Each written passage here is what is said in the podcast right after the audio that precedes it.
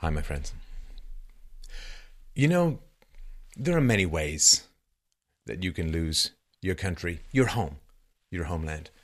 You can be invaded, you can be driven out, you can be overrun, you can bring in wildly incompatible cultures until you get a virtual or real civil war in your hands. There are many ways that you can lose your home, lose your country.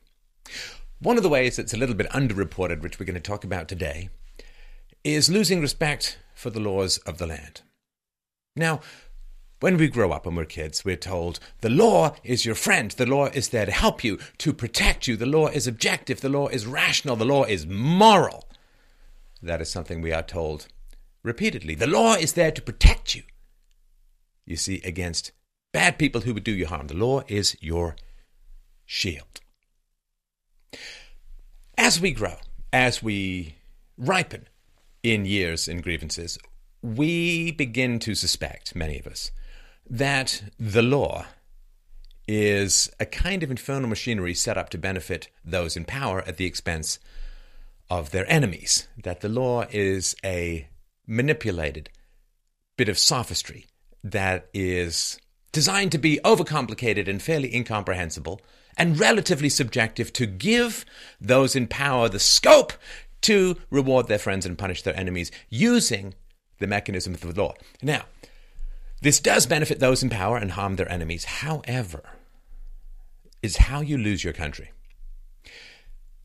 If the population as a whole in your country begins to suspect or begins to believe that the law is a facade for rewarding your friends and punishing your enemies, for buying votes, for enacting policy without the troublesome, problematic challenges of public discourse and actually having to gain the allegiance of the will of the majority, then the law becomes not your friend nor your protector, but an enemy to be avoided and dodged and disrespected and conformed to when its bare face of power is snarling at you, but otherwise looked at uh, askance. And many years ago, many, many years ago now, I guess, uh, I went uh, on vacation with some friends to Mexico. We went to visit Chichen Itza. And um, the guide, I remember very clearly, one of those magnificent Freddie Mercury Mexican mustaches. But the guide was talking about politics, and uh, I asked him what he thought of the politicians in Mexico. And uh, he just spat in that contemptuous Hispanic way. He spat on the ground and said, Banditos. Bandits, criminals. And uh, if you lose respect for the law, you have no country left. You have the hunter and the hunted. You have a confined, a, a confined farm of tax livestock, bellowing, running back and forth, desperate to get out, trapped within. You've no country. Country is based on love of the rules. Culture is based on love of the rules. If you fear the rules, if you suspect the rules are really put in place for a political gain. If the law becomes so complicated and confusing that no one can reliably obey it, then it is a tool of power. The American legal system has its challenges, and one of them has just erupted. The Ninth Circuit Court of Appeals is very, very keen, you see, very keen to make sure the law is justly applied. Funnily enough, the Ninth Circuit Court of Appeals is based in Sanctuary City, San Francisco, which refuses to uphold and apply federal immigration law. So they're kind of into the law when it benefits the left, and they're kind of not into the law when, oh, wait, no, when it benefits the left. Yes, that's right. I think I may be at the beginning of finding a pattern. So the Ninth Circuit Court of Appeals upheld a lower court's restraining order against Donald Trump's travel restriction executive order. Opening the gates, opening the gates. Vast majority of the refugees now swarming into the United States are coming from the seven countries identified by the Obama administration as massive security risks. Can't tell who's coming in. Paperwork can't be checked. On the far side, on the other side, on the origin, originating point of the destination, there's no particular infrastructure in place to reliably tell anyone anything about anything. Now, the Ninth Circuit Court has been characterized as a just a little bit on the left, and has statistically been characterized as pretty sucky. So last year, 80% of Ninth Circuit Court decisions which went to the Supreme Court were overturned. That was even higher in previous years. So 80 plus percent fail rate for their judgments. So they're known for juridical activism and kind of lefty decisions and so on. So, what is the question? Well, naively perhaps, I decided to go to the law itself to see if I could puzzle this out. Remember, I'm no lawyer, but I have been trained in logic and philosophy, so I think if I can't understand it, it may not be a particularly great decision. That's not anything expert, but I think it may be something reasonable. So, what does the law say itself? This is from the US Code, Title 8, Chapter 12, Subchapter 2, Part 2, Squiggle 1182. Oh, see, when you already have the entire vertical stack of the Dungeons and Dragons rulebook and you've not even started in your legal system, let alone your tax code system, it might be time for a bit of a rollback. Just a thought. Just a thought, but it's okay because most of the people who'd want to enact that rollback are lawyers who profit from the complexity. So, this is the part of the law that is relevant inadmissible aliens. F. Suspension of entry or imposition of restrictions by president. And here we go. Whenever the president finds that the entry of any aliens or of any class of aliens into the United States would be detrimental to the interests of the United States, he may, by proclamation, and for such period as he shall deem necessary, suspend the entry of all aliens or any class of aliens as immigrants or non-immigrants to Im- or, or impose on the entry of aliens any restrictions he may deem to be appropriate.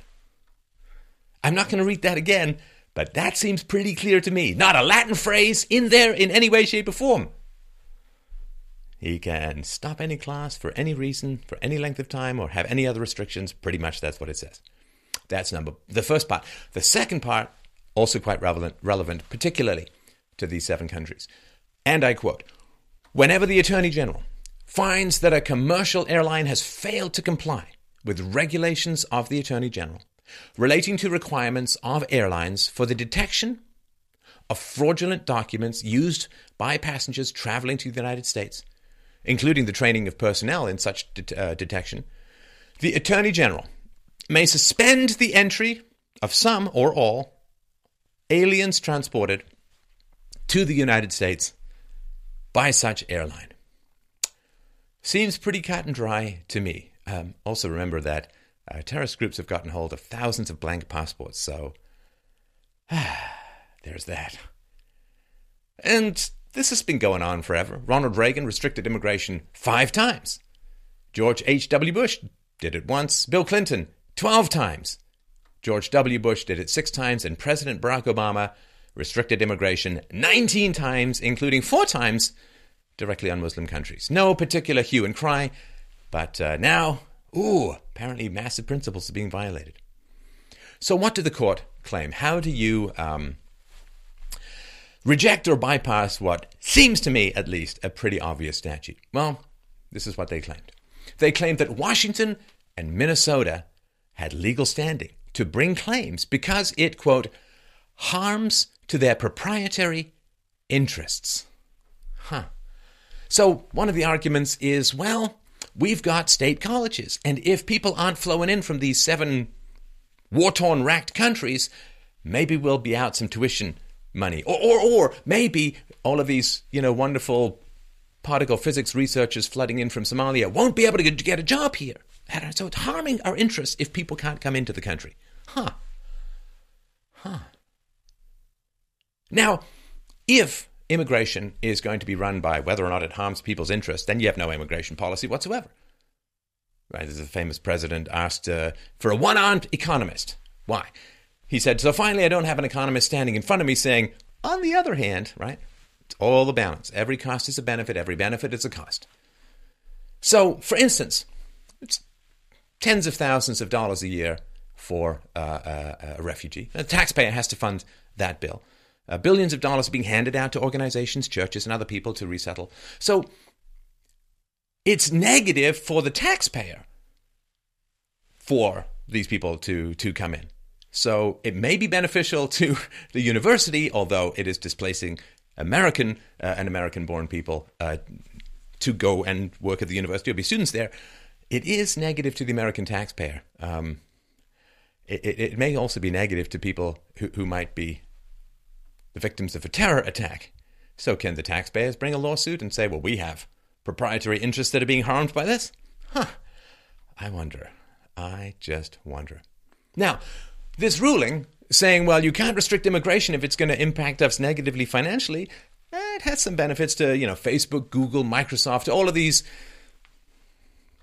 aristocrats who have organized their business models around having uh, cheap labor without any bargaining power. They're kind of chained to their desks. They can't leave. And so, uh, yeah, they've, they've got that particular approach. Now, of course, I'm sure the left is going to really hate all of that stuff because they really are into protecting the rights of workers. But no, no, no, no. Consistency among the left. Yeah, I'll search for that next time I get a mohawk.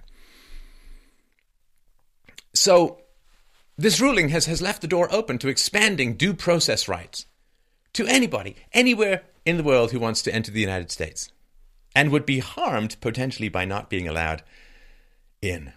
State attorney generals could, could bring cases on behalf of non citizens, taxpayer funded non citizens lawsuits demanding entry into the country. See, here's the thing, everyone. I know America's kind of in denial in many ways, and it has been ever since George the Younger left office uh, and the uh, anti war movement, whew, poof, uh, vanished like uh, Captain James T. Kirk leaving an imprint on a tentacle with nine boobs. Vanished, vanished. So there's this kind of denial that America's at war. But when Barack Obama, first president in US history to be at war every single day of his presidency, drops after receiving the Nobel Peace Prize, drops 100,000 bombs on Muslim countries, largely in the Middle East, kind of at war. So you're kind of at war, and the people you're at war with, are terrorist extremists, have openly stated and openly said that they're going to embed terrorists in the migrants and in the refugees coming into America, into the West, into America in particular in this case. Bombing them, you know, invade everyone, invite everyone. What could go wrong? You bomb them, and they say, well, we're going to get back at you by embedding terrorists. So that's how they're going to fight back. And here you have an unelected judge or series of judges interfering with border controls imposed by the US president during what is the equivalent of wartime. Wartime. Now, the court claimed the government provided no evidence of terrorist attacks from these seven countries that was identified under the Obama administration as security risks. No evidence of attacks. Ha! Huh. Oh, here's a quick question. Here's a quick quiz. Can you go into uh, a search engine and just see if there's any kind of evidence for attacks from these countries? Because it will take you about 30 seconds, but apparently that's about 30 seconds too long for judges with an agenda. So the Washington Examiner reported 60 terrorists from these countries between September 11th, 2001 and 2014. The Daily Caller reports that since 2014, 20 terrorists have come from these travel banned countries. Do, do the judges, do you know how to type into a little box? Just a question. The court also rejected the idea that the president maybe, just maybe, might have classified information beyond what can be disclosed to a judge. I mean, this is the reason why the law grants the president the power to control immigration, because he has access to all of the information that judges don't. Ah. Oh, if only these judges had the proper security clearance, maybe Americans could be kept safe. The court also detailed how, oh, yes, you see, they say, we as judges, well, we can take more than just the contents of specific executive orders into legal, uh, into our analysis of, of their legality. The court claimed it could speculate and rule based on the intent behind these executive orders. Uh, uh, Trump said at one point he wanted a Muslim ban. Therefore, we can speculate that this is really motivated by wanting a Muslim ban, although it doesn't specify Muslims, only a series of countries, the names of which were generated by the Obama administration. Therefore, thought crime! We're psychic. We know what's going on deep in the hearts and minds of those we're judging. We don't need any facts because we can divine motivations. Oh, yeah, that's going to go just beautifully for objective law, isn't it? So, what's happening next? Well, Trump is hinting that they're going to come back next week. with uh, a revised order. The Department of Justice could go to the U- U.S. Supreme Court, but before uh, Judge Neil Gorsuch is confirmed a couple of weeks from now the, as the Ninth Justice, if the judges vote along party lines, which just shows you how objective the law has become, you'd end up with a 4 4 tie, and a 4 4 tie would actually affirm the lower court's, the Ninth Circuit's decision. And that would be uh, pretty disastrous. Um, America would basically have uh, uh, no borders to speak of. Now, you they could continue litigation in district court, and or, or Trump could draft a new order, which I imagine is the most likely outcome. So, what's going on? What's going on? Judges are not supposed to make law, right? You can judge a singing contest or you can be in the singing contest. You can't be both. Judges are just supposed to passively interpret the law and apply the law. This kind of activism, which has been going on in America, in my opinion, for a long time, far too long, should never have started, should have been tamped down long ago. Because it's supposed to be a democracy. The whole point of voting is because you like the guy or the gal and you want them to implement the policies they talked about. Trump talked about these kinds of restrictions. 55% of Americans approve of Trump's order, only 33% oppose it. Do you know actually in Europe, the majority of people want a Trump style ban as well? Or more. But let's find out whether this democracy thing is true or just a sham for those in power. So Trump was elected to do this. These, these judges were not elected and are legislating from the bench, in my humble opinion. This should, I believe, frighten and anger you. Frighten and anger you. If there's a clear law in front of you and you think you're obeying it, but judges can make up stuff, just make up stuff. Oh, we don't, no one's been attacked yet that we know of, therefore let people in. That's not your job. That's the president's job. Damn it. Because if judges can just make up stuff, there's no rule of law left in the United States. It's all arbitrary. It can be changed on the roll of dice, on the whim of an activist judge. That's not the job of a judge. Read, don't write. That's the job of a judge. If the law is perceived to reflect power and not morality, the law can no longer hold the allegiance of the people. It becomes a game of cat and mouse, of whack a mole, of what can I get away with, not what is right, not what is honorable, what, not what is decent, not what I revere and respect. Respect for the rules of a society is the very foundation of that society. And the fact that everyone is opposing Trump I hope can help you understand just how different his administration is, what it's like to have somebody not beholden to special interests facing down these legions of historically corrupted and corrupting powers. If America loses its respect for the law, it loses everything. If the law is perceived as a tool of the powerful to oppress the powerless. There'll be no more need to invite the third world into America. America will have joined the third world.